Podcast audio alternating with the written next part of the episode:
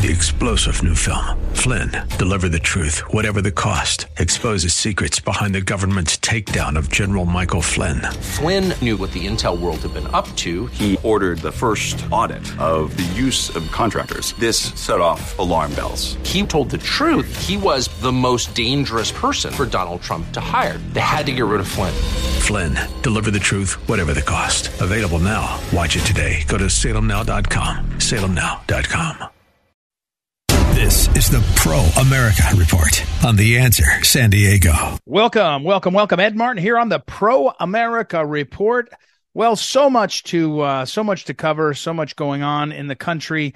Um, a lot of the coverage is, of course, about Trump, and uh, even uh, Politico and others are are uh, realizing that it's a ridiculous thing. There's the the uh, as I tell you often, look to Politico for what the left is thinking. Usually in a somewhat sophisticated way. They have better writers than some of the regular, uh, usual left wing things, but it's the left of center. It's kind of the Democrat slash left establishment. That's Politico.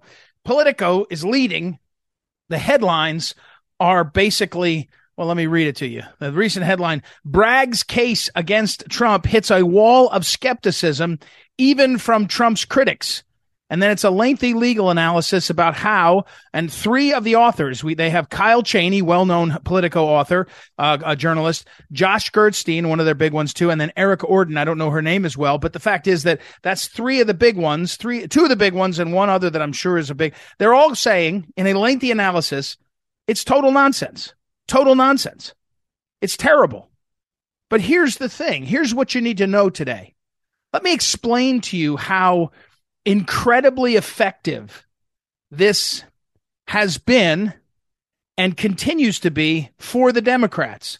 And it's not only in the way that, you know, after a while, if you get indicted and for 34 charges, and if you look closely, all 34 charges are one charge. You just do it over and over again because you basically say uh, you filed your you you called this uh, payment the wrong thing, and you did it in on this day, and then you did it again on that day, and you charge it 34 times based on all the occurrences. It's one act, but over time, people hear, oh, so and so's indicted.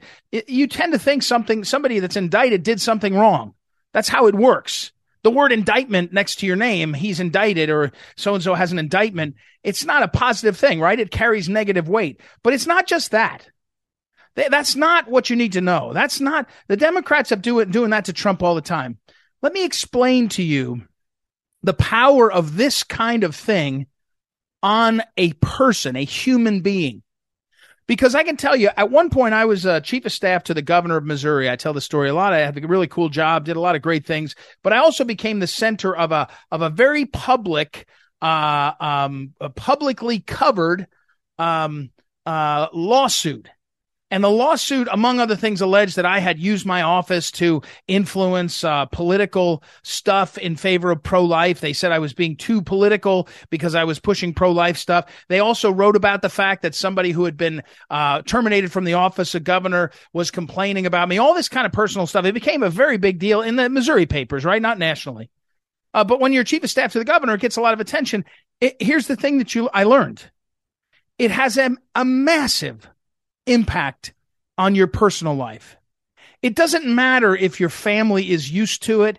It doesn't matter if they uh, know that you signed on for it. By the time I was involved in uh, Missouri uh, uh politics or as a chief of staff, I had been the head of the election board in St. Louis and been on all the news. I'd, I had been a, a lead lawyer in suing uh, the governor of Illinois over uh, his pro abortion rulemaking. I had been on CNN for that reason, all sorts of stuff, but you're never ready for the drumbeat of negative press. It's just, it's impossible. It's like a, well, it's just like a drumbeat. And, and a drumbeat is a boom, boom, boom, boom, boom. And they never let up. They never let up. And, and when things happen, there's a hearing, there's a lawsuit filed. It gives another reason to write a whole bunch of stories and get a bunch of coverage.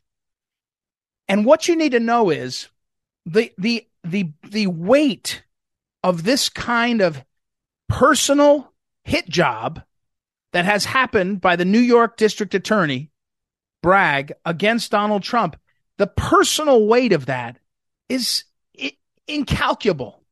Because whatever the truth of Donald Trump in terms of the Stormy Daniels, uh, in the same uh, filing, 34 counts of this improper payment to Stormy Daniels, allegedly, the, the DA, Bragg, includes in there reference to another woman who says she got paid uh, after an encounter with Trump. And that's just included to be personal.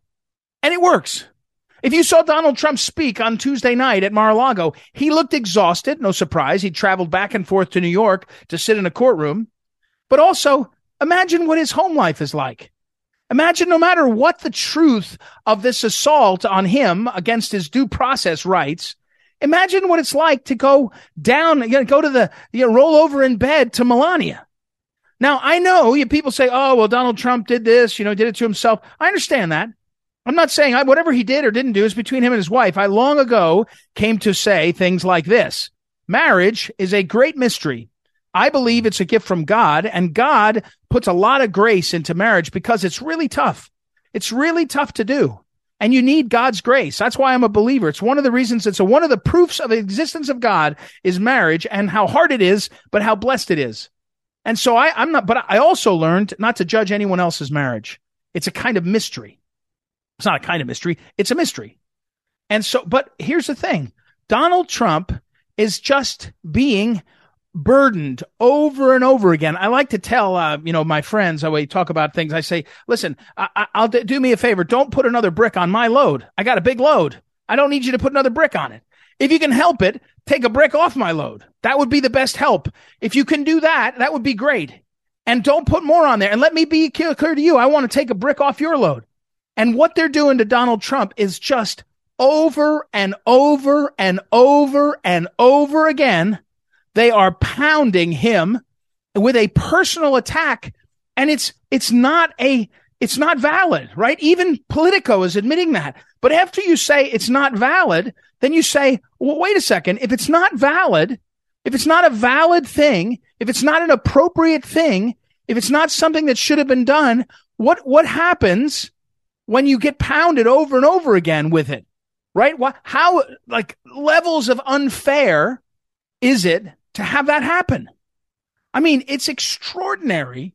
It's extraordinary to watch this go on. And again, it's a kind of cruelty. It's, it's a, it's a personal cruelty that is really surprising to me that nobody else is saying that and seeing it. Now, let me not no one. Lots of people are saying that and seeing that, but you know, uh, uh you'd expect more people uh, on the on the left, more people, normal people, Democrats, and I think there's lots of them. By the way, I think lots of people are looking up and they're saying this is really rough. This is not this is not fair. But they're not saying much pu- publicly. They're not saying much publicly. And so you watch this unbelievable burden. And, and, uh, you know, again, Donald Trump has had a really interesting, um, in many ways, spectacularly successful life. But I've been around enough to know that even the most successful people put their pants on one leg at a time. You know, that's an old saying. They, they have normal problems. They have normal concerns. And one of the problems, one of the normal concerns is how, how you, um, how you deal with your own family and what you do when the lights are on, the bright lights are on, and, and how that impacts you, right? It's an extraordinary thing to see, uh, and just to, you know, again, to, um, to consider the weight, to consider the weight of this on him. And when I watched him, and I watched it only in, t- I didn't watch it live. I watched it uh, on tape. Uh, I watched the recording of it, and I watched uh, the um, uh, the uh, uh, Trump speech at Mar-a-Lago, and I just thought he looks exhausted. He looks exhausted in a way that's personal. It's not. It wasn't exhausted like, oh, I can't take this. He's been through other things. It was. I just, I, you know, I'm just getting. I got to come home and talk to my wife. I got to come home and talk to my kids. I got to come home. His kids are adults now, right? They, he's got adult children like his um like his uh uh, uh his um daughter, you know, Ivanka, all the coverage she got. She's an adult kid in her 40s. She's not a kid anymore. And you got to come home and talk about that. You got to come home and deal with that. And you could say, "Oh, well, the Bragg is being unfair." Well, everybody knows that, but the unfair is related to this terrible, terrible uh, uh, situation. And again, don't give me the um, don't give me the um, uh, the the he it, it's his own doing. I got that. I'm not I'm not defending what he did. I, I don't care. What I'm saying is when you take a lie that there was a crime and use it just to bludgeon somebody, it's nasty. It's nasty. It's the worst kind of nasty. It's one thing to bring it up in the press. It's, you know, to, to write an ad about it, to do things like that. It's a, it's a special kind of nasty to do it like they're doing this. And here's the trick. It works. It works. You wear people down. Normal people do not want to go through this. And I'll finish with this. What you really need to know is that Trump has already obviously figured out how to handle this. He's bought into this life. He's going to go to the end. But as Mike Cernovich said, and I referenced this yesterday, what you need to know is Cernovich wrote a tweet and he said, This is a message to all the people that want to support Trump. You better not do it in a way that we see it.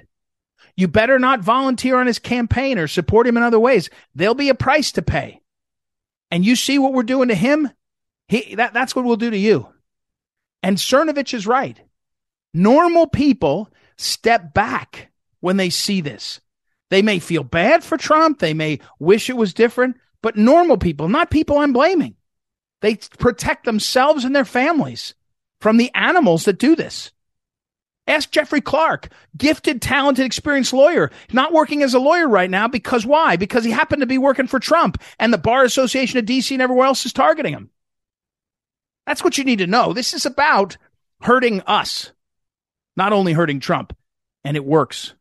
All right, we got to take a break. We'll be right back. Ed Martin here on the Pro America Report.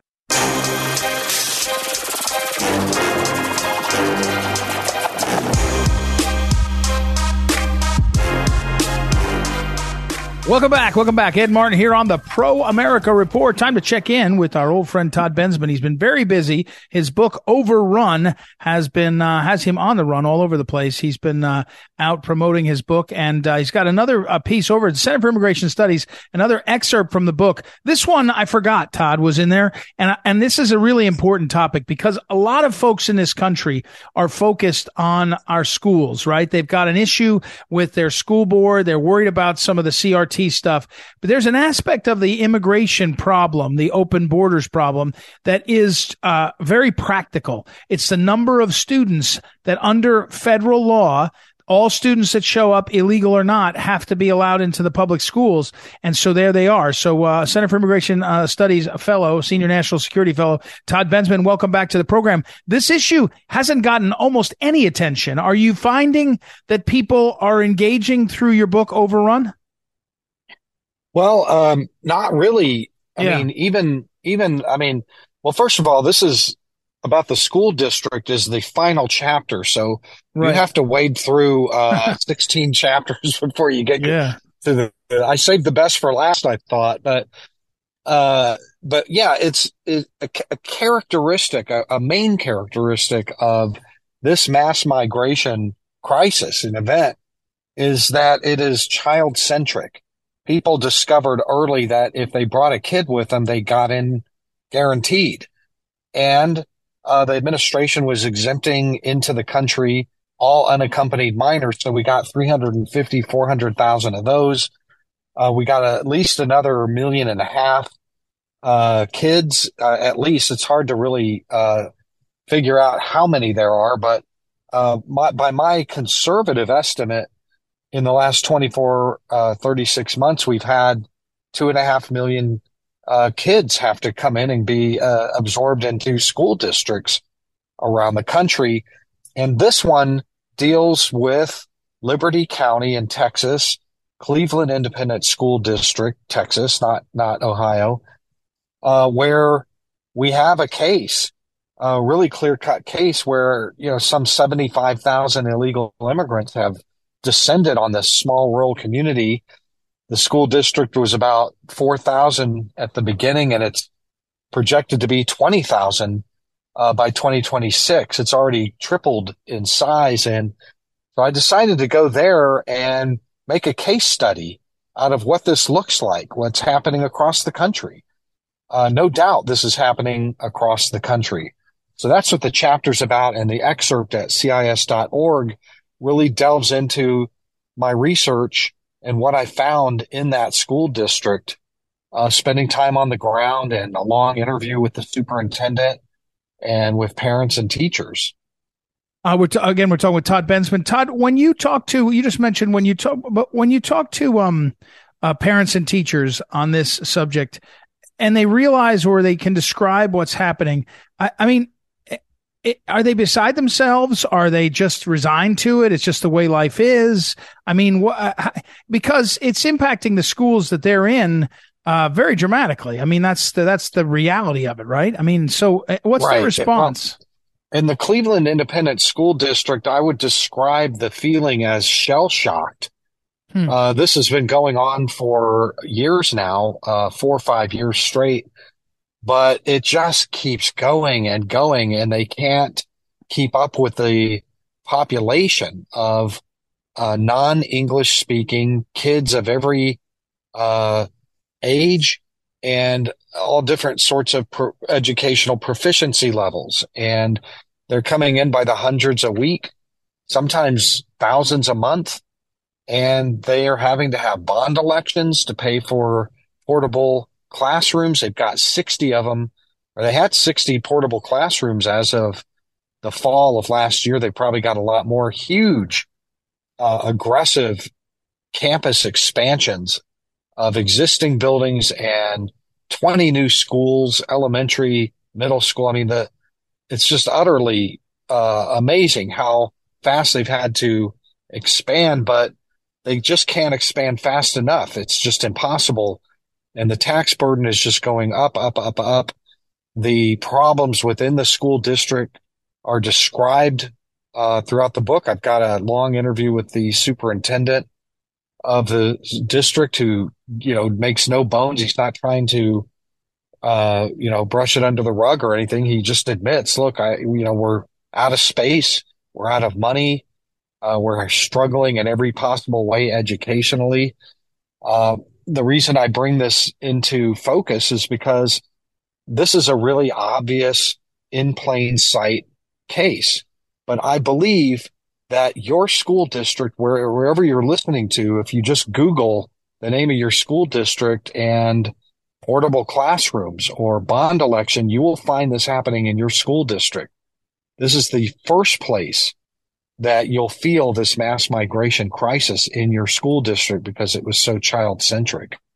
Uh, Overrun is the name of the book. It's overrun by Todd Bensman. If you go to toddbensman.com, by the way, that's the best place to go buy it, but you can buy it anywhere you buy a book. Overrun, How Joe Biden Unleashed the Greatest Border Crisis in U.S. History, uh, Post Hill Press. Um, uh, hey, um, Todd, when you talk to someone like the superintendent and you, you know, he, as you said, he's matter of fact. He's like, Hey, this is, I, I, I don't, it's not my job to, or maybe he doesn't say quite tr- that glibly, but it's not my job to be, um, you know, in charge of policy, whatever. I just got to deal with what shows up at the door and, and how to handle it. That's right. Um, is the, so, um, is, is that and and, and then oh, my second point on this is that nobody's talking about this because nobody. I mean, until even until you sent me this excerpt, I had I had forgotten it was in the book. As you point out, it's at the end of the book. But so, Todd, is is this part of the crisis? Do you have any um, sense, as a longtime journalist, that this will get attention? I mean, it is the kids that usually gets people a bit motivated. I don't think so because uh, what, like I said, you know, if you Google your school district and portable classrooms or bond elections, notice the coverage that comes up in your local media. Uh, the writers of these pieces will do acrobatic yoga, intellectual yoga to get around having to say who these people are that they're having to have a bond election for and have to hire ESL teachers uh, you won't find it in the media. You have to, you have to keep digging to get at the root of who these, uh, people are that are creating the new growth and demand for classroom space. It's just a disingenuous, uh, thing that we all have to live with about the American media now. Uh, nobody wants to just say the obvious thing out loud. Uh, in, in even Liberty County, uh, and Cleveland ISD, you know, it's the same thing in their community. You can't you read their little local newspapers and nobody ever says the word migrants or migrant kids or immigrant kids or anything about it. Uh, but when you go there, it's obvious, you know, you interview everybody and, you know, they're like, yeah, they're all illegal kids. You know, thousands and thousands have moved here. Uh, uh, that is happening all over the country. And I want to say one other thing. Yeah. Um, the, the chapter doesn't only deal with the school district. A, a substantial chunk of it does, but Liberty County, Texas, uh, was just absolutely overwhelmed and is suffering all sorts of crime problems and cultural clashes and traffic snarls and it, you know the people that lived there before this happened described that their entire way of living has just been completely uh, decimated. Uh, everybody's leaving. All of the old families are leaving. There, there are a few who are uh, still trying to uh, hang in there and fight back. But you know, the culture shift in these in that community is described also at length in the chapter. Uh, we're talking with uh, Todd Bensman, uh, and again, his uh, book is Overrun. Um, Todd, what's the total number? Do, if you had to predict the total number for the whole um, nation, what's the total number of of students into our public schools in the last couple of years? Is there a way to is there a way to tell, I guess, of of the numbers that are are coming in? Uh, how many are students? I have tried uh, my best. The, the the CBP does not break it down by children. They break it down by families, by family units, but you don't know if it's one parent and one kid or one parent and four kids or so I, I kind of just tried to come up with an estimate since 2018, which was there was a big uh, family uh, migrant crisis during the Trump administration that brought in about a million family uh, members of family units. And then it's just gone, you know, through the stratosphere under the Biden administration. And I came, kind of came up with, if you included the unaccompanied minors just sort of on my own, about 2.2 million uh, children. But I, I honestly believe that's a conservative number. I mean, 800,000 unaccompanied minors, and I was assuming one child per two parents. So I'm being very conservative. Does does uh, somebody does so, Todd does somebody have that number? I mean, do you think, or do you, or I mean, somebody has the hard number that we know. Then there'd yes. be a, a guess, and then there'd be a guessing number that we don't know, right? Right. Well, the unaccompanied minors is a hard number. Okay. That's 800. Okay. That's 800,000. It's the family units where it gets tough. CBP undoubtedly keeps a breakdown. They don't post that, that breakdown, but, uh, you know, I think it's, it's fair just from my own, uh, reporting yeah. on the ground, uh, to kind of come up with a, a kind of a medium type of conservative number and then but but but but but, but but then but let me pause and say let's just do one year. At the end of a certain of a calendar year you, you Todd with some sophistication and understanding the numbers could say okay there's the unaccompanied minor number. Let's say it's 800,000 over there is the total number of uh, what do you call them? Uh, uh, contact, family units. Family units that have been contacted that have been in the system. Then you can make a number. But then there's the getaways, right? There's a there's a number that you would that you and you could debate that. It's that's not going to be scientific. You you you could say it's X. And and a, a, liberal could say, oh no no, it's X minus, you know, it's one half X. But whatever it is, it we know it's something, right? So, uh, I mean, yes, it, it, couldn't that be something that the oversight of the U.S. House, the Republicans could demand, like, give us, don't, don't come testify. We don't care to talk to you. We just want you to send us a letter that gives us your best estimate of the number of school age kids that came through the southern border in an X period of time I mean, the other question, though, of course, Todd, is some some number, and again, there'd be experts that would have some way to tell us some some number go into the classroom, and some don't, right? Some stay at home or go to work or work in businesses or you know whatever, right? So, but that would be a number again. Someone with expertise could tell us. Yeah, that's that's right. Um, you know, the school districts all have the numbers right, in their right. schools, uh, and you, there are ways to divide to devise uh, you know, calculations on that, but you know, by through your public records in your school district, I was able to find the number very easily uh, with CISD, Cleveland Independent School District, because they just tell you straight out that these are uh, Hispanic students. And mm-hmm. here are the numbers and English speaking ones and non English speaking ones even. So I you see. can get a pretty good idea that way. But, right. but the truth is, is that, you know, we'll never really know the family units. The family units by and large turn themselves in. They're give ups because they get a free ride into the country. Uh, there are some that probably run for different reasons. Maybe the parents have a criminal history or something like that. But, but you know, it's just hard to talk about the the gotaway. So I didn't even include gotaways yeah, yeah, in right, my figure. Right, right, right. Huh. Okay. Well, as always, uh, Todd Bensman, very helpful. Again, Todd Bensman's book is Overrun: How Joe Biden Unleashed the Greatest Border Crisis in U.S. History. Uh, U.S. History need to get that, and uh, he's at Center for Immigration Studies, CIS.org. But his website, ToddBensman.com, is where you can buy that book and see other of his work. Thanks, Todd. As always, we'll talk soon. Thank you very much. I appreciate it. All right. We will take a break, everybody. We will come back, uh, and I will make sure to post up on social media both the link to his, uh, the excerpt, which is on CIS.org, and also toddbensman.com. We'll take a break. We'll be right back. It's Ed Martin here on the Pro America Report. Back in a moment.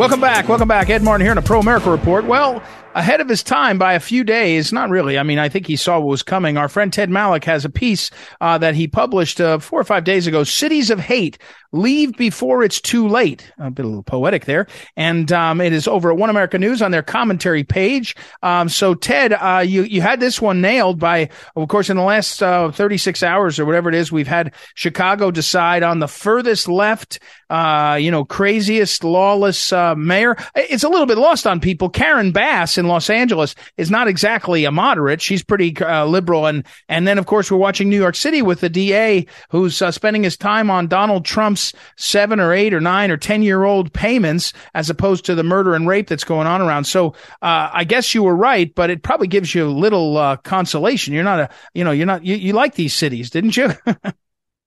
well, as, as you know, re- reading this, this is about my city, Philadelphia, the right. city of brotherly love. Right. Which had a great historical background with William Penn and place of diverse religious history, you know, a place where all could gather and have peace and dialogue.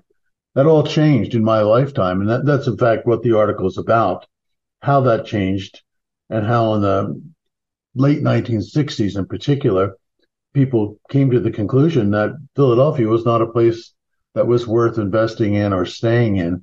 And lots of people my family included, they called it white flight, but they left for the suburbs. Right. They gave up on the city. What I'm saying, looking back now 50 years, is that was a mis- was not a mistake, and that anybody that has any sense whatsoever in any American city should get out because it's only getting worse. And you can recite any city you like. You just talked about Chicago. We can go on detail about it. Milwaukee, Los Angeles, Baltimore. There's no city that deserves, um, you know, to keep people as residents because they are absolutely rat infested hellholes and they're all dictated by progressive Democrats and have been for 50 or 60 years. Um, you were talking with Ted Malloch. Ted, you know, I was sitting here thinking and listening to you talk about Philadelphia, your hometown. There, there was a there was a fairly um a, a fairly popular book um that was uh, published a few years ago about Hannibal, Missouri, and and um the uh, the uh, the author whose name fails me, it'll maybe it'll come back to me. Um, um, that was he had born and raised there, a little bit a little bit older than you now. He was, and he was born and raised in Hannibal, Missouri, which is the is the hometown of uh, of Tom Sawyer and Huck Finn and Mark Twain, Samuel Clemens raised there, and it was a, a, a um uh, a Mississippi river town, very, uh, prosperous as towns were back when Mark Twain was a kid. But when this guy was a young a youngster in say the 40s and 50s, I think it would have been into the 60s, it was a, still a, a, a, town that was going forward. It was transformed by the fact that the jobs left and it became sort of a, a hellhole of no prospects. And everybody that was still there ended up without real prospects and real jobs and a lot of drugs, actually. A lot at the time, I think in the, in the 80s and 90s, meth was in there. And now I, I imagine it's fentanyl and other stuff. Uh, the, the difference in Philadelphia, am I wrong, was a choice about uh, the the law and order. I mean, it, it, it, was there were jobs that left Philadelphia, but you still had a, a. I mean, it was still a major city, and around it were lots of jobs. It was that the governance of the city itself they gave themselves over to a sort of I, I don't know, lawless is a little strong, but a sort of lack of law and order, right? It was a political, small p, political decision, not necessarily an economic decision. This is largely true of, of most of the cities in the Northeast, but also in the Midwest. Many of them. Uh, I mean, back when I grew up in Philadelphia, it was the third largest city. It was a major industrial center, certainly a center of culture, which I go on at length talking about. Even the accent of America was Philadelphian. It was the caretaker of the, of, of the country's most cherished historical sites. And all that has been torn down. It's been torn apart by its own diversity and its own violence. It's become an unlivable place.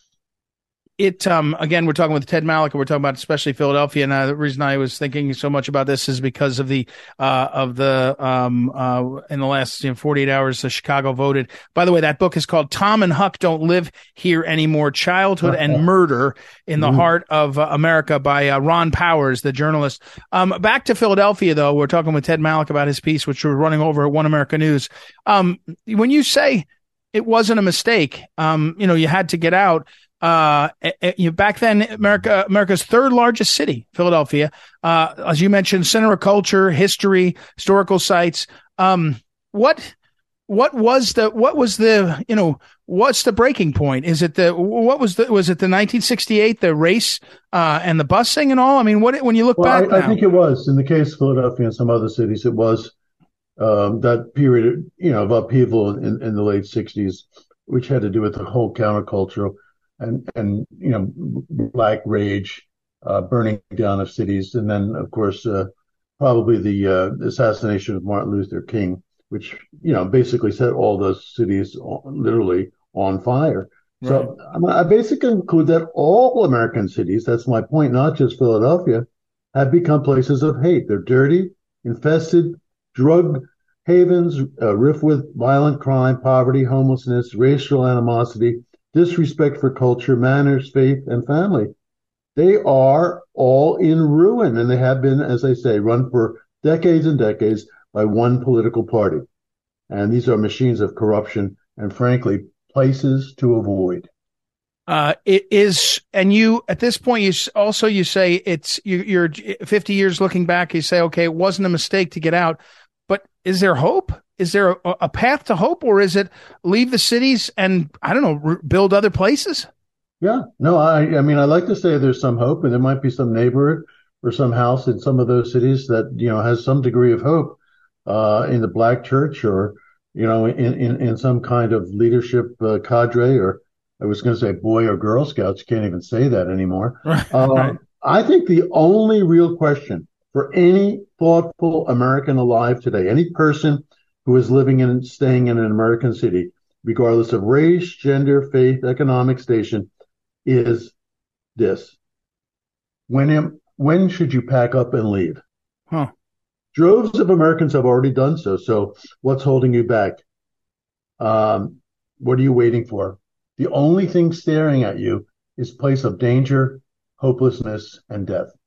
Well, and and so and but back to this question, Ted. I mean, if is the, if the future is that you can't save these plays, like uh, I I've got it in my inbox. I haven't watched it. There's a documentary um, that was sent me. Someone's pitching to come on the show, and and it's a documentary on New York, and they basically write how New York went to hell in the '80s, and then it was Giuliani, and I don't know if this is true, but they say Bloomberg too was a caretaker and brought it back. Well, it's gone to hell again. I guess my point is, is there a way that you can envision a sort of ebbing and flowing? I mean, until we get rid of schools uh, the broken school system and do something dramatic on school choice. I'm not sure it's ever going to matter, but uh, but is there is there some way? And again, you're you're a student of history. Uh, is there is there some some uh, vision that could you could see this uh, uh, you know spinning back the other way? I, I, don't know if there is, but I'm asking.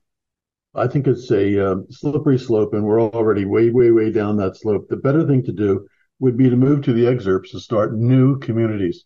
Hmm. Trump's novel plan recently was to start two, uh, 10 new cities where people could have homes and live in peace and, you know, develop new urban areas. My conclusion is, frankly, the, to give up on urban life altogether. You know, it's uh, the idea that Trump idea. He said he's going to have a contest and all. I did think when I heard that, you know, the other part of it is if you talk to people that are builders and others, you're, you're either hamstrung by all the rules and regulations in the cities, or you've got to pay to play and get them waived and changed and you make it a historic thing so you can you know do this or tax credits that or whatever. And it's it's really become almost impossible. So that if, if it was true that Trump could do something where you had a totally new uh you know place you wouldn't have to start with all that uh all those regulations right? You could do you could do something different. But again I, I am I'm, with you. I mean I don't know if it's I, and and by the way it's happening the left is coming along to this or no, I shouldn't say the left. Some Democrats I was watching a Democrat talk about how you know there was a murder in, in Washington D.C. Uh, uh, uh, in the last couple of weeks, and the Democrats are saying suddenly, you know, the ones that work on Capitol Hill, holy cow, this has really gotten bad. I can't believe it, you know. Uh, so, uh, and that's another thing, uh, um, uh, Ted. Do you see it bipartisan? Are enough Democrats smart enough to know that you got to get out of the cities, uh, and they can't? Maybe they can't say it out loud, but uh, do they see it? it out loud? But when when you know liberals get mugged, they usually make a decision to move to the other side of the spectrum. I do think forty acres and a mule was a pretty pretty novel idea, though. yeah, well, you now you're in California, so maybe you're signing on to that reparations thing. Maybe uh, Governor Gavin Newsom will put you on there. You ought to write about that, Ted. You ought to decide. Uh, you you could you could come up with an angle on that. The, uh, for our listeners, I'm sure they're following it in California between Gavin Newsom and I, I forget who the one of the gov, know, the mayor of San Francisco. They're coming up with plans to give away I don't know millions and millions of dollars and, and real estate and everything else if you happen to be African American in California. But besides that, what's next? I know we always get a preview. What yeah, uh, my my next article is is about a very novel idea. used to be called a virtue. Uh, and I've, of course, uh, revisited it, wrote a book on it, and I'm reminding us that we need, in this period of uh, grave economic uh, uh, danger of re- recession, inflation, uh, and belt tightening, we need to revisit the virtue of thrift, oh. public and private. Oh, okay. All right. I like it. My wife will appreciate this one. She's preaching that to my kids and myself. All right. Ted Malloch, as always, uh, thank you for your time. Happy Easter to you. We'll talk to you again soon. God bless. Thank All right, thank you, Ted Malloch. Everybody, we will. I'll post. I'll post this piece up on the cities. Uh, uh, it's over running on One America News has a commentary page, and we'll talk to him again soon. I'll be right back. Ed Martin here on the Pro America Report. Back in a moment. This is the Phyllis Schlafly Report a daily commentary continuing the conservative pro family legacy of Phyllis Schlafly. And now, from the archives of Phyllis Schlafly Eagles, here is Phyllis Schlafly. A coalition of liberal groups has decided they should prescribe sex education for the public schools. This coalition includes SIECUS, the notorious Sexuality Information and Education Council, and the National Education Association, and Planned Parenthood, among others. Here are some examples of what they call age appropriate lessons that are recommended in their report. Sex ed is to start in kindergarten by teaching kids to show respect for different kinds of family structures. We all know what that means. This report is not just talking about the traditional American family. Kids in grades 3, 4, and 5 will be given descriptions of male and female reproductive systems, including body parts and their functions. That's not all. Grades 3, 4, and 5 will be taught to define sexual orientation as romantic attraction towards someone of the same gender or a different gender. In grades 6, 7, and 8, students will be taught to differentiate between gender identity, gender expression, and sexual orientation. They will be asked to explain the range of gender roles, to define sexual intercourse, and how to use a condom correctly. They will also be taught to define the morning after pill and explain its use. In grades 9 to 12, students will be taught to advocate for school policies and programs that promote respect for all, how to access information about contraception, emergency contraception, and STD and HIV testing and treatment services. It's long been the policy of the National Education Association that public schools should have the right to teach children whatever the schools want and parents have no right to object. Parents, if all this is not what you want the public schools to teach your children, you better act fast and speak up. This has been the Phyllis Schlafly Report from Phyllis Schlafly Eagles. The liberal agenda is corrupting classrooms in colleges and schools across the country. If you're a parent, teacher, or administrator who really cares about our children, we promise to keep you informed at phyllisschlafly.com and let us hear from you at phyllisschlafly.com. Thanks for listening and join us again next time for the Phyllis Schlafly Report.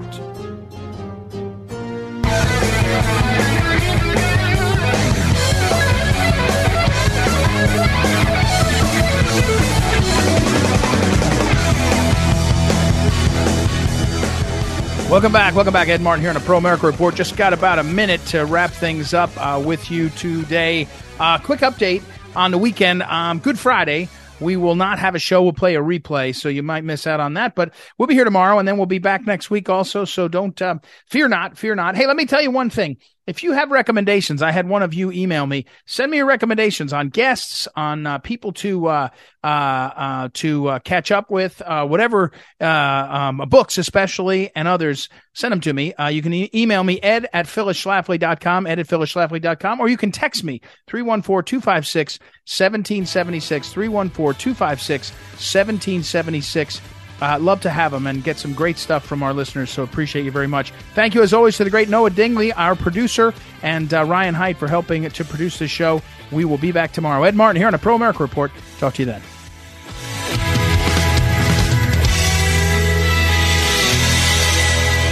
This is the Pro America Report on The Answer San Diego. Three star general Michael J. Flynn, head of the Pentagon Intelligence Agency, knew all the government's dirty secrets. He was one of the most respected generals in the military. Flynn knew what the intel world had been up to, he understood its funding. He ordered the first audit of the use of contractors. This set off alarm bells. The explosive new documentary, Flynn, Deliver the Truth, Whatever the Cost, uncovers the facts behind this scandal. Flynn told the truth. He was the most dangerous person for Donald Trump to hire. I find out the worst enemy that I'm going to face in my life is right here in America. They took my assessment and they wanted me to change it. And I was like, I'm not changing it. They had to get rid of Flynn with in depth interviews, archival footage, and never before seen personal records of the man behind the headlines. I just felt like I was drowning. Flynn, deliver the truth, whatever the cost. Available now. Watch it today. Go to salemnow.com. Salemnow.com.